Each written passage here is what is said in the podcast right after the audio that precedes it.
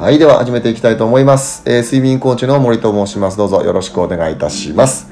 このチャンネルは、水泳の情報を皆さんにお気軽にお伝えするためにラジオ形式で情報提供させていただいております。ぜひ皆様、聞き流しながらで本当に構いませんので、電車乗ってる時とかね、寝る前とか、もしくは家事をしながらとかでも全然構わないので、ぜひリラックスされて、聞いていただいたらと思います。今日はですね、チーム力を上げる方法、同族嫌悪の秘密についてですね。サブタイトルとしては「人はちょい足しが許せない生き物」というサブタイトルなんですけども、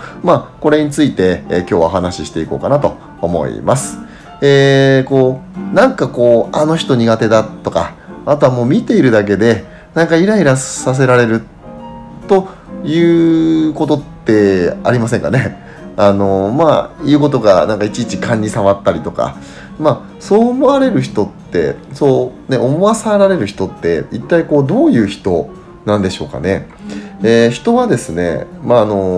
じっと自分が我慢して見せないような部分を平気で見せてくる人に対して、どうしてもですね不快な感情を抱いてしまいます。そしてですね、よく似た者同士はトラブルが多いと言いますが、それはなぜでしょうかね。それについて、今日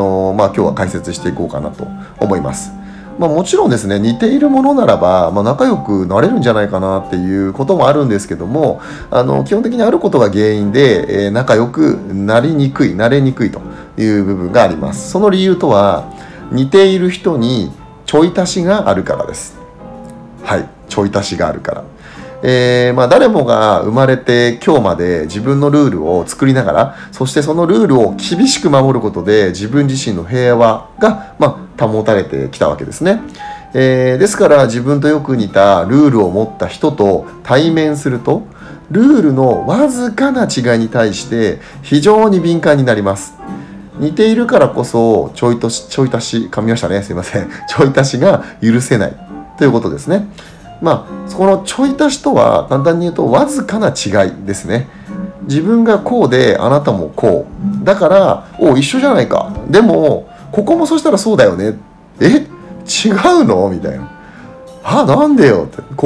んでここまで一緒なのにここだけ違うのみたいな感じで、要は少しイラッとする感情が不快を感じるということですね。さらに自分とよく似た相手が、本当に欲しい面を持っていると、そこに嫉妬が生まれます。それを諦めたくないゆえに嫌いという感情が現れることもあります。これらを心理学で、同族嫌悪というんですけども、仕事などで、チームを組む際にはぜひ似た者同士よりも違う人間同士で組んだ方が、トラブルは大きく減少しますので、そこは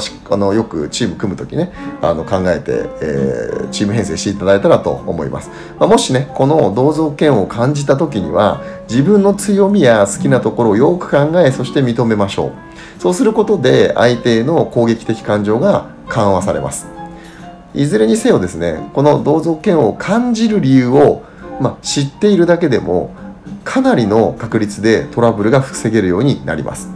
逆に相手もあなたのちょい足しにね、敏感に反応しているのかもしれません。